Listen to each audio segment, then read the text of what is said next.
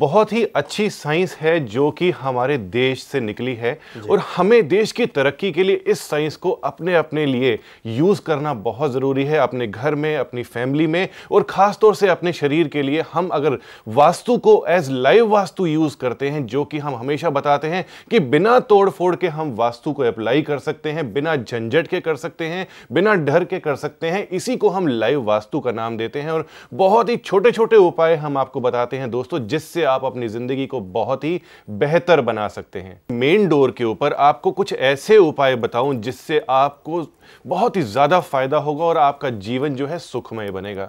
दोस्तों जो डोर होता है हमारे घर का इस प्रकार होता है कि जैसे हमारा बॉडी का फेस होता है जैसे हमारा चेहरा होता है उसी प्रकार हमारे घर का मेन डोर माना जाता है। हम कभी कभार सर्दी के मौसम में तबीयत ना ठीक होते हुए नहाते नहीं हैं, फिर भी हम अपने फेस को धो लेते हैं, कंगी कर लेते हैं थोड़ा सा मेकअप कर लेते हैं थोड़ी सी एसेसरीज लगा लेते हैं, जिससे हम प्रेजेंटेबल हो सकें, कहीं पर भी जा सकें और कोई भी हमारे व्यक्तित्व को अच्छे तरीके से जान सके। तो दोस्तों, इसी प्रकार तो आपका मेन डोर हुआ आपके घर का। कि आपके घर का मेन डोर अगर ठीक नहीं है तो आपके घर का तो फेस ही ठीक नहीं हुआ। तो हम आज आपको ऐसे टिप्स बताएँगे जिससे आप अपने जीवन में सुख समृद्धि लेकर के आ सकते हैं।